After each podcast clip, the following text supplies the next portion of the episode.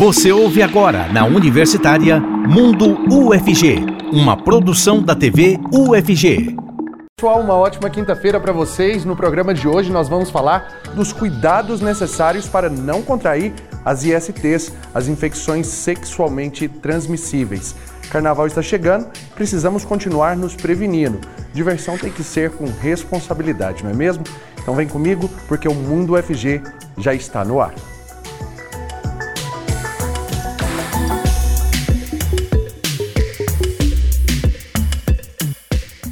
Seja muito bem-vindo você que acompanha a gente aí na TV UFG e também na Rádio Universitária 870 AM. Eu sou Cássio Neves, um homem negro de pele clara, cabelo Black Power e uso barba. O intérprete de Libras que está com a gente nesse primeiro bloco é o Diogo Marques, integrante do LabTavi. Ele é um homem de pele parda, com cabelos e olhos castanhos escuros. E participe com a gente por meio do WhatsApp, o número é o 629-9181-1406. Vai lá no nosso Instagram também, @TVUFG, e mande a sua mensagem, tá bom? E eu já vou caminhando ali para as telinhas para a gente conversar com as nossas convidadas de hoje. Nesse primeiro bloco, a Ana Maria de Oliveira, professora do Instituto de Patologia Tropical e Saúde Pública da UFG, também está aqui com a gente. A Silvia Rabelo, professora da Faculdade de Farmácia da UFG. Seja muito bem-vinda, Ana Maria. Boa tarde. Boa tarde, tudo bem? Muito obrigada, Cássio, e a família TV UFG pelo convite e pela oportunidade de falarmos sobre uma temática tão interessante, tão importante e necessária no mundo em que vivemos, né? Que cuidamos de nossa saúde, queremos ser felizes, ter qualidade de vida. Com certeza, então, ainda mais nesse período pré-carnaval, não é mesmo? E com a gente também a professora Silvia, seja muito bem-vinda. Boa tarde, eu agradeço imensamente ao convite para participar e falar desse tema tão importante, principalmente nessa época do ano, né? Com certeza. É uma honra, tá? Obrigada. Primeira pergunta eu vou fazer para a professora Ana Maria sobre o trabalho do IPTESP durante todo o ano, né? Qual é o trabalho desenvolvido por vocês em relação às doenças tropicais?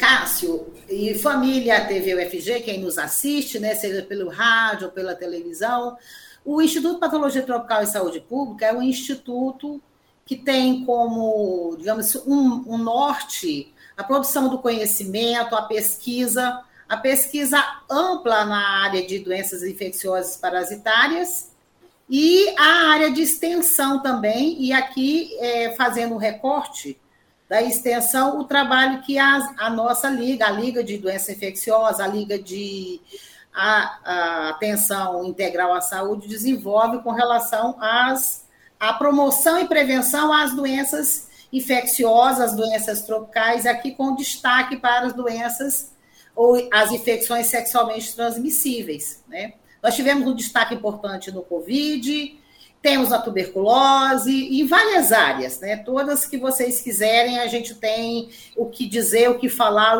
e o que comunicar, e produção do conhecimento está lá. Muito obrigada. Agora, professora Silvia, destaca para a gente as linhas de pesquisa desenvolvidas pela Faculdade de Farmácia hoje em relação às ISTs. Tem alguma que a senhora possa destacar? Bom, são várias as linhas de pesquisa, né, vinculadas à Faculdade de Farmácia. A minha linha de pesquisa, particularmente, é a pesquisa relacionada ao papilomavírus humano, HPV, que é a infecção sexualmente transmissível mais comum. Além dessa linha relacionada à HPV, outras infecções sexualmente transmissíveis que nós temos trabalhado são aquelas relacionadas à infecção por clamídia trachomatis, também sexualmente transmissível. E outras infecções sexualmente transmissíveis, agora, pesquisadas por outros professores, são aquelas relacionadas à hepatite B, principalmente, também vinculadas como linha da Faculdade de Farmácia.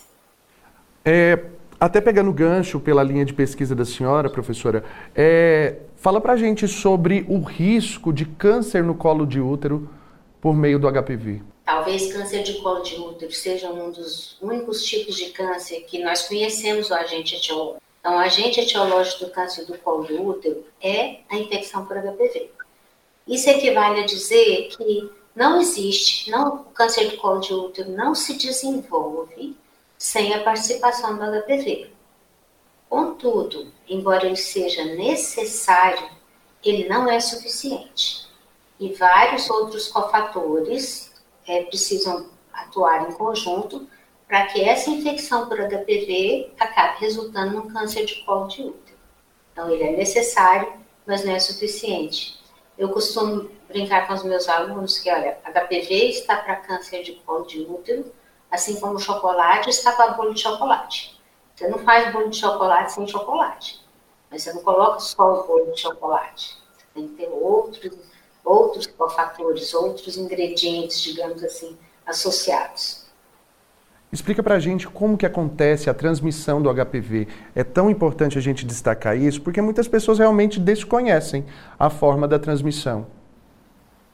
A transmissão, ela é quase que exclusivamente sexual, através de relações sexuais. Por quê? Para o vírus penetrar na célula hospedeira, ele penetra através de microabrasões.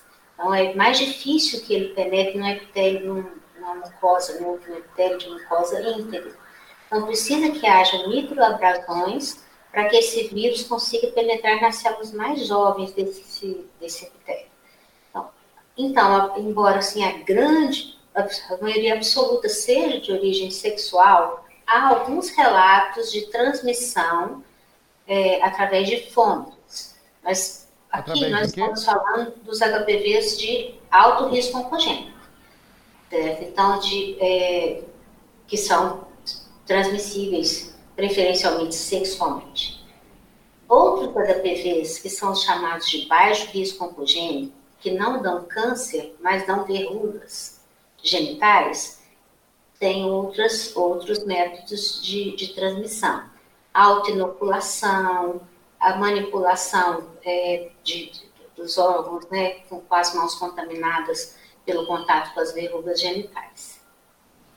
Agora, para a professora Ana Maria, uma das formas de transmissão do HPV seria por meio dos pelos pubianos também, professora? Bem, essas ISTs que a gente está falando, e aqui no caso do HPV, a gente tem a transmissão pelos fluidos biológicos, né? O fluido biológico da mulher, o fluido biológico do homem, caso haja no conteúdo, né, da secreção vaginal ou no sêmen, o HPV, é um mecanismo de adquirir. Então, assim, os pelos, eles não têm uma função importante para, digamos assim, a contaminação, mas é o contato com esses líquidos biológicos que contém esses agentes, né, a gente destaque por HPV, mas que contém o gonococo, que contém o treponema, que contém o HIV, que será um mecanismo de transmissão. Por isso, a gente fala em barreira de proteção. O uso do preservativo é um método de barreira para evitar, né, na atividade sexual a contaminação, o compartilhamento desses agentes infecciosos na atividade sexual.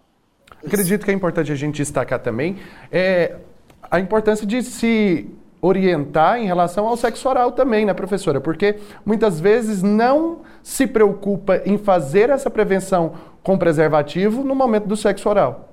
Sim, com certeza. A atividade onde o fluido biológico encostar, por exemplo, fluido biológico que vai para a cavidade oral, o fluido biológico que tem a contaminação que vai para a cavidade anal, o fluido biológico que vai ser encostado na pele. É uma possibilidade. Eu já vi sífilis em mamilo, lesão de sífilis primária na ponta do dedo, porque foram locais que houve o contato desse local de pele ou de mamilo com o fluido biológico que continha o agente infeccioso. Então, por isso que quando a gente pensa as ISTs, a gente tem que pensar, primeiro, de uma maneira ampla. Não é só o sexo com penetração, né? Mas é a atividade na qual os fluidos são compartilhados. sem a barreira de proteção, né?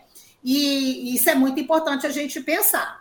E quando a gente fala em ST, um outro desafio é que nem todas elas você manifesta a doença, os sinais e os sintomas.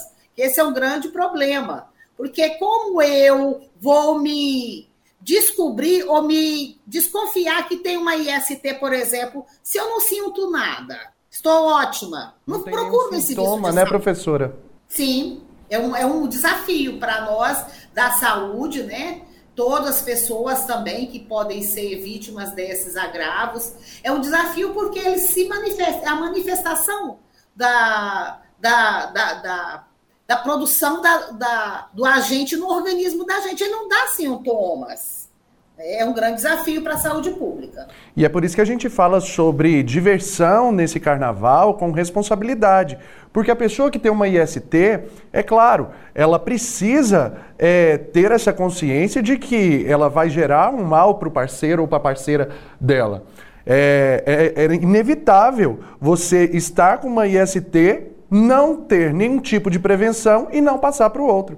Então essa responsabilidade ela precisa estar principalmente com quem já tem essa consciência de que está com vírus, não é mesmo, professora? Com certeza. A professora Ana Maria, inclusive, tocou no assunto sobre a sífilis. Existe, professora Silvia, do conhecimento da senhora, algum estudo que mostre esse agravo, esse crescimento da sífilis como uma doença infecciosa que tem crescido, ou como que está aí esses números, né, de contaminação? Não, tem vários estudos, não só alguns, têm apontado como um recrudescimento, né, de sífilis, inclusive dos tipos mais severos. Então, assim, há várias indicações desse recrudescimento de uma doença que estava mais controlado do que está atualmente. Existe medicação, existe vacina para prevenir? Medicação, com certeza. Mas para tratar, né? Para tratar. Uhum. E para prevenção, que a professora Ana Maria estava colocando, os cuidados básicos de prevenção, não só de sífilis, mas de todas as outras ISTs, né? Uhum. HIV... HPV, clamídia, né? Então, os cuidados de prevenção em relação aos hábitos sexuais, considerando que não é só o ato sexual em si, você tem que considerar que a prevenção ela tem que ser em todos os aspectos, né?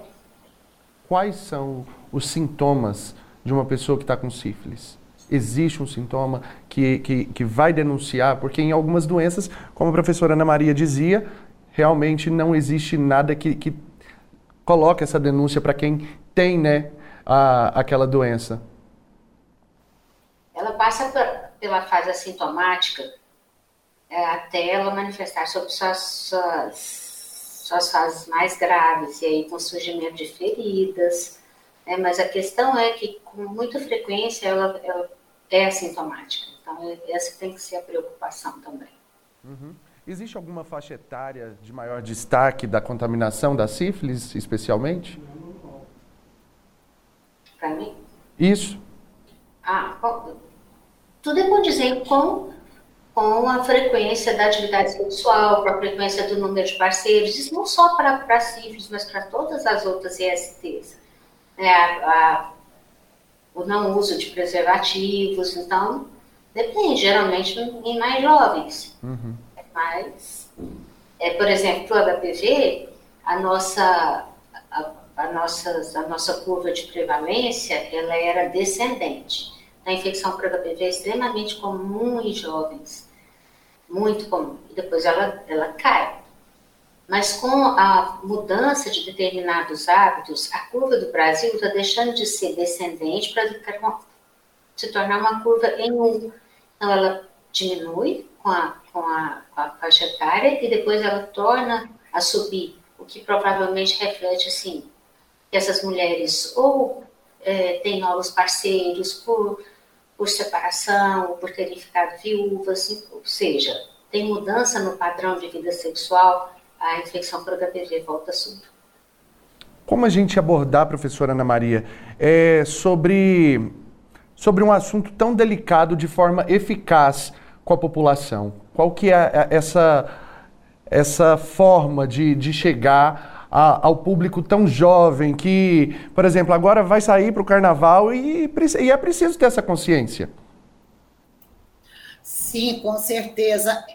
Há uma necessidade de falarmos sobre a nossa saúde sexual desde o início da infância, né? Desde quando os pais, a família se preocupa de a criança ter bons hábitos de higiene, de ela abordar a sua parte genital de uma maneira adequada, cuidadosa, higiênica. Tal qual eu abordo, lavo o meu cabelo, cuido do meu cabelo, cuido do meu ouvido, faço a higiene do meu ouvido, eu também faço a higiene das minhas partes genitais, né? Reconhecendo que é parte do meu corpo. E como parte de um corpo, é parte de um sagrado, de algo que tem que ser muito bem cuidado. Então, os pais precisam de fazer isso. E preciso de começar a falar e a conversar sobre as mudanças que vão acontecendo com as meninas e com os meninos, né? Existe um tabu muito grande, né, professora? Oi? Existe um tabu muito grande, né?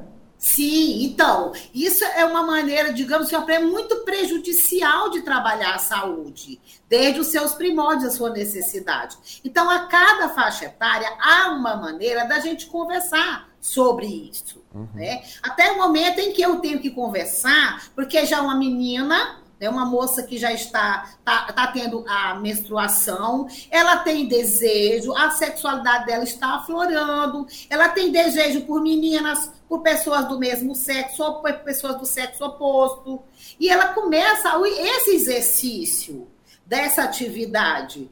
E a gente deseja, né? É importante, é uma responsabilidade dos cuidadores, uma responsabilidade dos adultos, dos maiores, de que isso aconteça de uma maneira despreconceituosa, de uma maneira cuidadosa e de uma maneira eficaz, porque nós queremos que a nossa juventude seja uma juventude saudável. Saudável do ponto de vista da sua saúde física, da sua saúde sexual, da sua saúde psicológica. E faz parte desse cuidado esse entendimento, que é mais um cuidado em saúde. Como eu tenho o cuidado de fazer uma análise do meu olhinho, né? No teste do olhinho, o teste da orelhinha, ao longo do tempo vai ter necessidade de nós trabalharmos essas questões de as crianças que vão evoluindo, saber como é que você se previne, até que a gente tenha a disponibilização dos métodos de barreira, do método que essa pessoa decide, porque a autonomia precisa ser garantida. A autonomia, a gente sabe que os menores, né, não têm a sua autonomia completa, mas nem por isso eles não podem ser dado a eles e a elas a possibilidade de escolha, de uma escolha consciente e saudável, pensando no seu corpo, na sua saúde mental, na sua saúde física, na sua saúde espiritual. Eu acho que é assim que a gente tem que interpretar mais esse cuidado em saúde. E penso que sempre a abordagem é a abordagem de saúde. Não é abordagem de doença, porque a abordagem de saúde é essa que é a exigida, né? Se eu me previno para a saúde, se aparecer algum agravo, que seja uma doença, porque como a gente viu assim, a sífilis, eu posso estar com sífilis e não aparecer nenhum sinal e sintoma, se eu me previno, eu já sei como é que eu tenho para evitar esses agravos. E a gente tem amplas possibilidades. O Brasil é um dos países que, desde primórdio, tem um cuidado enorme com a sua população jovem, tem tido políticas públicas com distribuição e consciente dos métodos de barreira, com a prevenção combinada, que é com medicamentos, com vacina, com conversa, com aconselhamento. Tudo isso o Brasil tem disponível e está na rede do maior sistema público de saúde do mundo e o melhor, que é o SUS. Inclusive, a gente volta a falar sobre a importância, né, do SUS nesses tratamentos e também trazendo mais detalhes, mais informações sobre essas prevenções, sobre o sexo seguro, a maneira como tem que ser no próximo bloco. Eu já agradeço aqui, então, a participação da professora Ana Maria, que volta com a gente, inclusive, no segundo bloco. Também agradeço a presença da professora Silvia Rabelo, professora da Faculdade de Farmácia. Muito obrigado por a senhora participar aqui com a gente. Eu que agradeço. Muito obrigada, Cássio. Muito obrigada, Ana Maria. Muito obrigada, família TV UFG, pela oportunidade. Ótimo. Agora nós vamos, então, para um rápido intervalo, mas daqui a pouquinho a gente volta com mais bate-papo cheio de informações para você. Estamos apresentando Mundo UFG, na Universitária. Já estamos de volta com o Mundo UFG de hoje, falando dos cuidados necessários para não contrair as ISTs, as infecções sexualmente transmissíveis.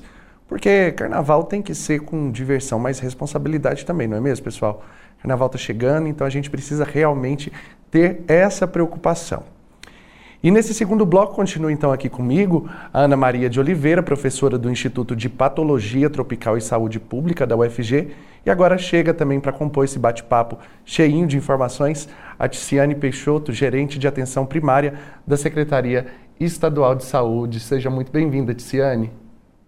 Obrigada, é um prazer a Secretaria de Saúde estar aqui com vocês, nós que agradecemos. Inclusive, quero começar com você falando sobre o trabalho da Secretaria Estadual de Saúde durante esse período de carnaval. Qual vai ser essa atenção voltada aos foliões, né, a quem está aí realmente já nas cidades do interior, aqui na capital também, para se divertir nesse carnaval? Certo. A Secretaria Estadual de Saúde, durante todo o ano, ela fomenta as secretarias municipais com relação a insumos de prevenção, que são os preservativos masculino e feminino, gel lubrificante e os testes rápidos, né? Nós temos 4 testes rápidos que as secretarias municipais, todas as unidades de atenção primária, elas executam durante o ano todo, que são os testes rápidos de HIV, sífilis, hepatite B e hepatite C.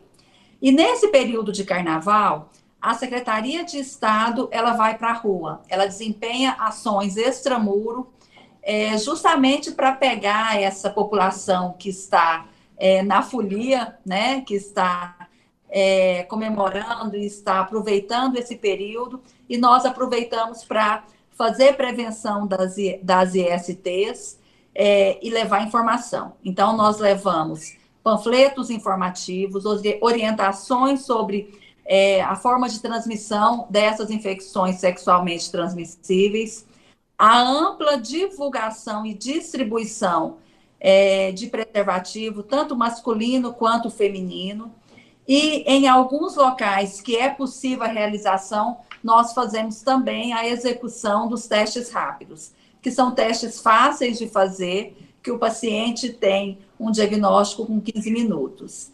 Então, nesse mês de fevereiro, as nossas ações estão, nossas equipes estão nas ruas, hoje, inclusive, a nossa equipe está na rua, fazendo essas ações. Então, nós fizemos, durante esse mês de fevereiro, deu uma travadinha no áudio da Ticiane, mas a gente passa, inclusive, agora para a professora Ana Maria. Que são locais que... Ticiane, o seu áudio tá com um pouquinho de dificuldade. Enquanto você tenta ajustar ele aí, ou até mesmo a gente volta à conexão da sua internet, eu passo para a professora Ana Maria para ela falar sobre a importância do trabalho do SUS, né? Sobre a importância que tem desse trabalho desenvolvido realmente nas unidades básicas de saúde, né? Pegando gancho, inclusive, com o que a Ticiane estava falando para a gente. Sim, pois não, a Ticiane é uma companheira nossa de trabalho na parceria com a Secretaria Estadual de Saúde. E nós que estamos, né, nas lides de educação médica, de atendimento em unidade de saúde, como unidade da prefeitura, com alunos, nós temos tido a oportunidade de ver acontecer os cuidados, a promoção e a prevenção que o sistema de saúde propicia para com as pessoas no sentido de, das ISTs. Então, a gente tem a distribuição ampla, né, do preservativo masculino e feminino e o gel lubrificante com aconselhamento, com orientação. A gente tem a preocupação de fazer diagnósticos e tratamentos rápidos, que nós temos medicamentos, né? Às vezes falta na saúde pública municipal, porque é da rede municipal, os medicamentos básicos para as ISTs, mas nós temos medicamentos para muitas delas. Nós temos um cuidado do Estado de fazer diagnóstico rápido de todas as ISTs, inclusive nas grávidas, com o teste da mamãe, porque todos nós sabemos o quanto a sífilis congênita é devastadora. E a sífilis congênita, ela está em amplo crescimento no mundo inteiro. E nós somos um representante disso, infelizmente. É uma doença secular que nós não conseguimos combater, pelo contrário. Temos tido muitos casos de sífilis e muita sífilis congênita ainda. Então, nós temos vacina para evitar IST, tem algumas ISTs que têm vacina, tais quais hepatite B, hepatite A, HPV. Está no Plano Nacional de Imunização essas vacinas para determinadas faixas etárias. A hepatite B é para todo o público, todas as faixas etárias. Então, nós somos digamos assim, uma testemunha viva do que o Estado tem feito, né, para trazer insumos, trazer políticas para o combate, a promoção e prevenção às ISTs. Ticiane, deixar registrado isso. Então, o SUS é de suma importância no combate às ISTs. Por isso que ele está com bloco na rua, né, Tici? Exatamente. Inclusive, o áudio da Ticiane já voltou e a gente agora quer saber sobre estatísticas, sobre o HIV especificamente. A Secretaria Estadual de Saúde tem acompanhado esse crescimento ou essa baixa? Como que está a situação do HIV especificamente nesse ano, nesse período, nos últimos tempos? Temos, infelizmente, né? Infelizmente, no ano de 2021 e 2020, nós tivemos cerca de 3.100 novas notificações de HIV. E dessas, nós tivemos em torno de 1.100 notificações de AIDS, né?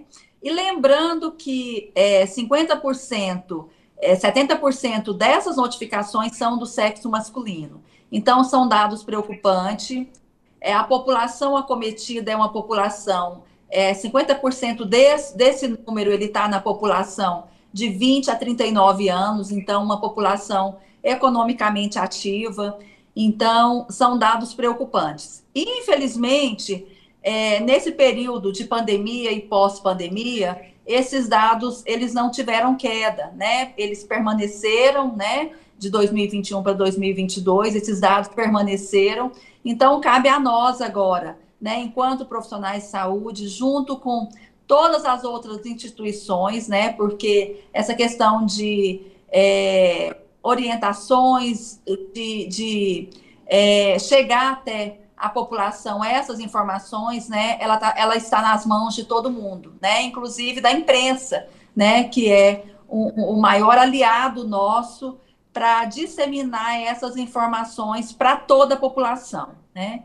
Então, o nosso objetivo é justamente essa questão de levar para a população o uso do preservativo. O preservativo, ele tem em todas as unidades de saúde, tem disponível preservativo, e orientar de forma segura que essa população realmente use esse preservativo. Porque sexo seguro é sexo com preservativo, né? Então, o nosso objetivo inicial, enquanto prevenção, é esse. É o uso do preservativo, é a questão do sexo seguro, redução de parceiro sexual. E, em outra vertente também, o diagnóstico precoce, né? Para fazer diagnóstico e tratamento em tempo oportuno. Professora Ana Maria, por que toda vez que vai se discutir sobre ISTs, né? Tá lá, IST/AIDS. Todos os materiais educativos, eles constam as infecções sexualmente transmissíveis e AIDS. Sim, no começo do mundo a gente tinha as infecções sexualmente transmissíveis e a gente não tinha AIDS. E importante destacar que essa doença nova, de 40 anos para cá mais ou menos, é uma doença, é uma infecção, enquanto doença é infecção HIV, e quando aparecem os sintomas, já nominamos AIDS, né? É uma novidade, mas é muito importante... Quando a gente mencionar IST, a gente botar essa barra e dizer HIV-AIDS, porque ela é uma das infecções HIV-AIDS atuais. Né? Então, a gente fala assim porque no colorário do mundo inteiro, tudo começou com as infecções HIV, não tinha AIDS junto. Agora é uma nova infecção, uma IST, o HIV/AIDS é novo, então, por isso, fazer esse destaque com essa nomenclatura, nominando dessa forma. É uma doença terrível que não tem cura, mas como a gente também conversar com esses pacientes, essas pessoas que estão acometidas com o vírus do HIV, estão com a AIDS, para que elas tenham maior qualidade de vida?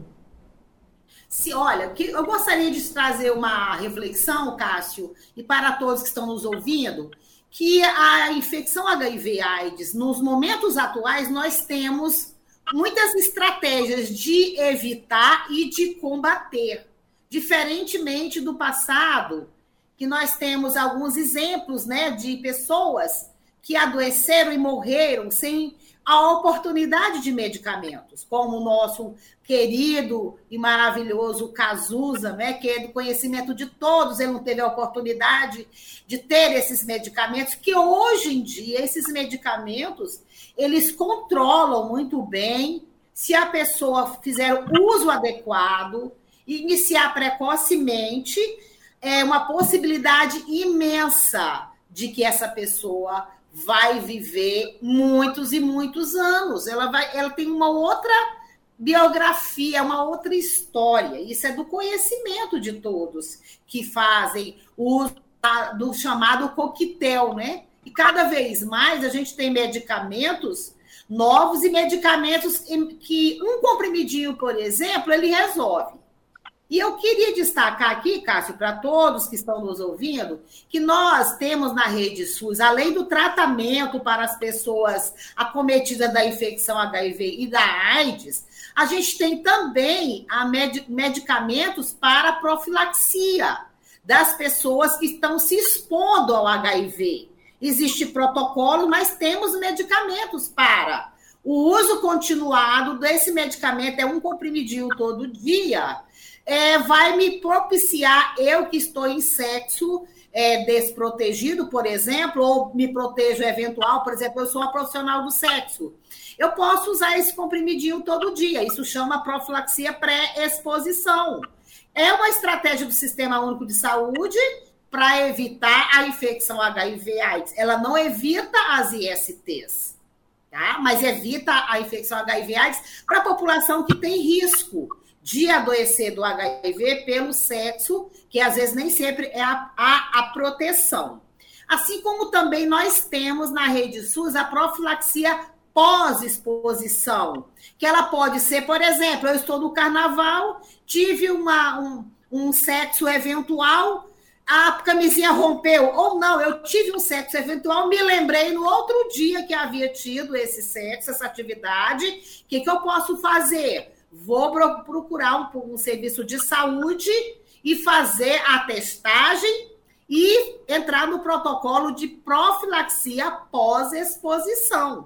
Então, isso também é uma estratégia que o Sistema Único de Saúde, na política pública, tem também para evitar a infecção HIV-AIDS. E na profilaxia pós-exposição também a gente tem os medicamentos para evitar as outras ISTs, tais como gonorreia, clamídia, sífilis, e a gravidez indesejável, que é uma possibilidade, né? Então, é importante os foliões ficarem alertas. Primeiro, ter essa alegria do carnaval, do encontro, da beleza, de desfrutar um tempo tão bonito, depois de um tempo tão difícil que foi o Covid, né? Um carnaval maravilhoso, sim, com muito respeito, com muito cuidado, né? Por exemplo, quando a mulher disser que não, é não. Né? Então, por que não respeitarmos uns aos outros? Né? Isso precisa acontecer. E, além disso, temos o apoio dos medicamentos, das barreiras de proteção, que são as camisinhas que estão aí, os preservativos, tais quais a Ticiane está dizendo, e está disponível, francamente, todo o sistema de saúde tem esses medicamentos e tem essas barreiras. Então, só temos a desejar uma folia maravilhosa, com muito respeito, muito cuidado e muito amor para todo mundo. Importantíssimo esse ressalto que a professora fez, de que não é tudo que se vale no carnaval, né? A responsabilidade, sim, ela vale durante todo esse período. Agora, nem tudo é válido durante o carnaval, até porque você pode estar expondo a outra pessoa, se expondo a um risco muito grande. A professora estava falando, Ticiane, sobre essas medicações de profilaxia, medicamentos após o sexo não seguro. É burocrático? Como funciona na rede de saúde? Como que essas pessoas podem ter esse acesso? Não é burocrático, de forma alguma. E nesses últimos 2 anos, ampliou muito as unidades de saúde que prestam essa assistência. Então, nós temos hoje, até alguns anos, tudo vinha para Goiânia, tudo era aqui no HDT. Atualmente, nós temos 18 unidades que a gente chama de serviço especializado, que são SAIs, que fazem atendimento, que fazem diagnóstico e fazem o acompanhamento e o tratamento desses pacientes, não só com AIDS, mas todas as ISTs. Então, hoje nós temos 18 no estado. Então, o portador do vírus HIV ou portador já de AIDS, ou que tem alguma outra IST que precisa de acompanhamento, ele pode receber isso bem mais próximo da sua residência. Com relação à PrEP, que a professora Ana Maria falou muito bem, nós temos também 7 atendimentos, 7 serviços no nosso estado. PrEP é o que mesmo? Só destaca para a gente.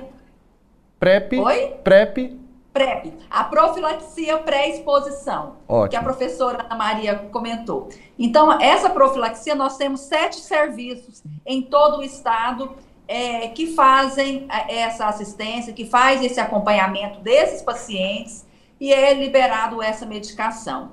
E a PEP, que é a profilaxia pós-exposição, né, que a pessoa, tanto o homem quanto a mulher, teve uma relação desprotegida e ele tem até 72 horas para fazer o uso dessa medicação. Então, a PEP, que é a pós-exposição, a Secretaria de Estado libera medicação para todas as unidades de urgência. Então, todas as UPAs do estado, eles têm esse protocolo e eles têm essa medicação disponibilizada. Então, a população, ela consegue, mais próximo da sua residência, ter acesso a essas medicações, né? E como eu disse, voltando lá na prevenção, o preservativo, ele é disponibilizado em toda a unidade de atenção primária, bem como os testes rápidos, que também é importante. A professora Ana Maria falou muito bem, né, da AIDS e do HIV lá nos anos 80, Então, naquela época, a gente via aquela pessoa, né, com aparência caquética, que era portador do vírus HIV ou já tinha AIDS, né? E hoje a realidade é outra, felizmente, né? Com o uso de todo esse arsenal medicamentoso, hoje a população, a pessoa que tem HIV e a pessoa que tem AIDS, ele está bem de saúde como eu e você, né? Então, isso é o advento dessa modernidade, né, da medicina e da indústria farmacêutica, né? Então, esse paciente, ele tem uma qualidade de vida muito boa com o passar dos anos, né? E, quer dizer, a gente não vê essa pessoa. Então, assim, a gente tem um ditado que ele é bem verdadeiro. Quem vê cara não vê AIDS, né? Então, por isso vale sexo seguro com todo e qualquer parceiro, né? Porque, às vezes, a própria pessoa não tem ainda esse diagnóstico feito. Então, às vezes, a pessoa ela é portadora do vírus HIV e ela nem sabe. Às vezes, não é nem por, né, por maldade, mas, às vezes, essa pessoa não sabe que tem. E aí, se eu me exponho, né, se eu faço sexo sem preservativo, eu estou me colocando nesse risco, tá?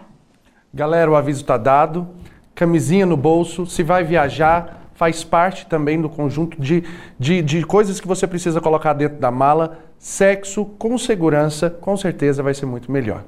Agradecer mais uma vez, então, a participação da professora Ana Maria de Oliveira, ela que é professora do IPTESP da UFG, e agora também agradecer a Ticiane Peixoto, que é gerente de atenção primária da Secretaria Estadual de Saúde aqui do estado de Goiás.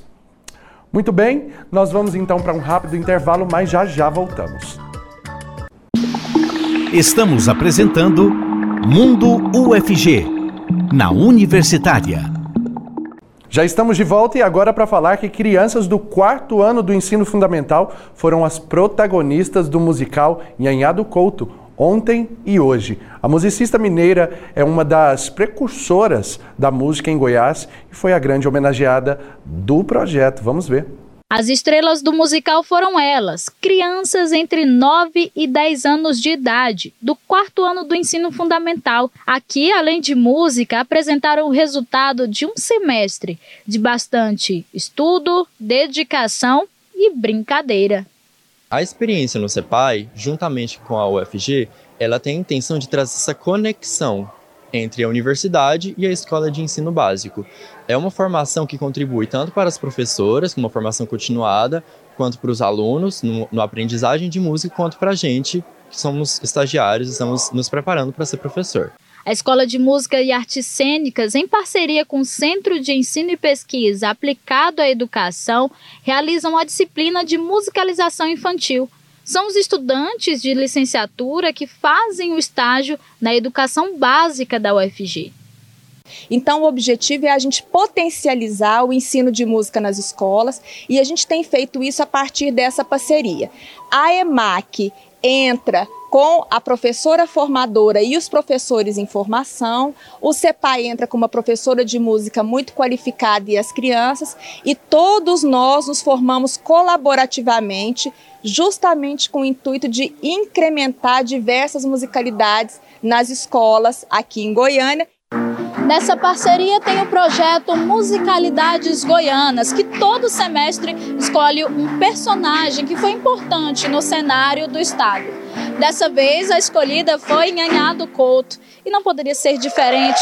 Seu legado, ontem, hoje e sempre, devem ser lembrados.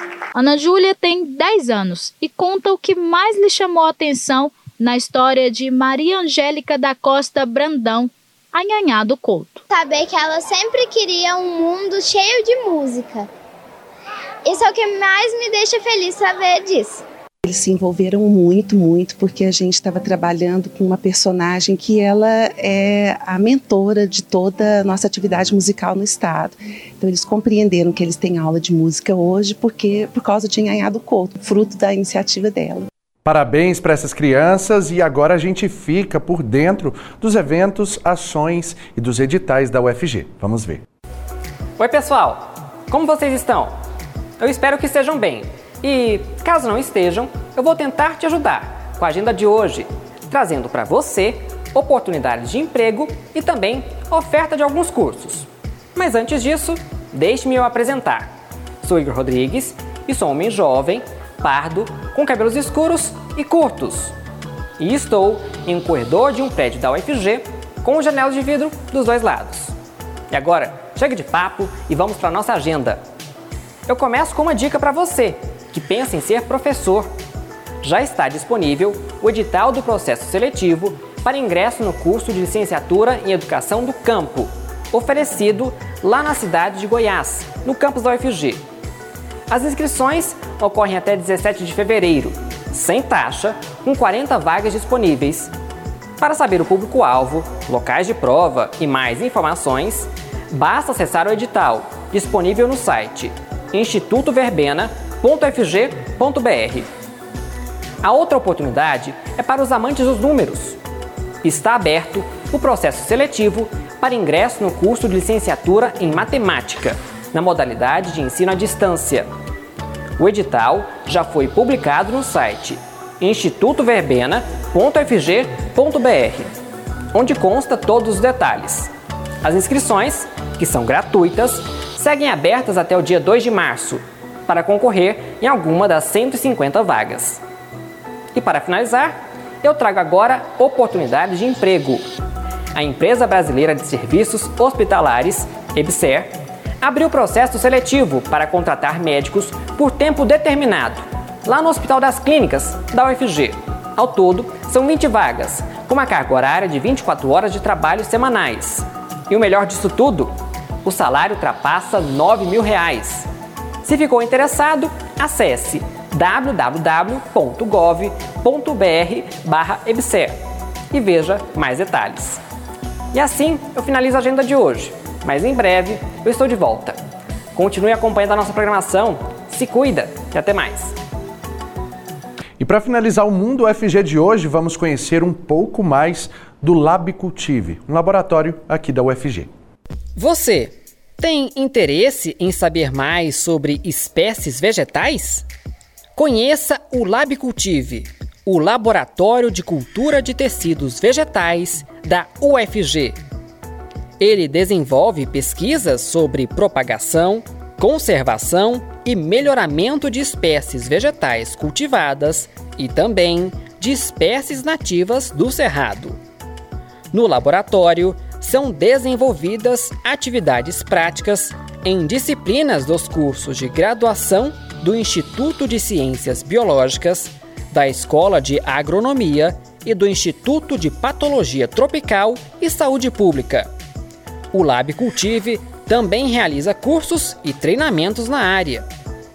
Ele é ligado ao Instituto de Ciências Biológicas, mas, desde 2014, integra as dependências do Centro de Excelência em Melhoramento Genético de Cana-de-Açúcar no Cerrado, que fica na Escola de Agronomia. Se interessou e quer saber mais? Acesse agro.fg.br.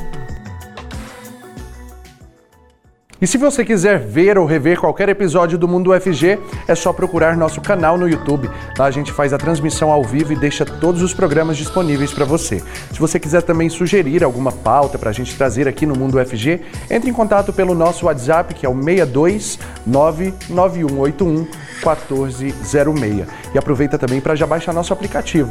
Lá você pode assistir a programação ao vivo e também nos mandar mensagens, fazer sua participação aqui com a gente, tá bom? E eu fico por aqui, mas eu te espero amanhã, hein? Te espero a 13h. Muito obrigado por ficar aqui comigo. Beijo e tchau.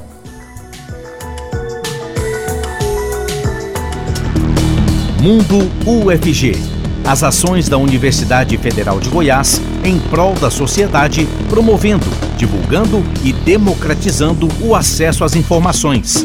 Uma produção da TV UFG, aqui na Universitária.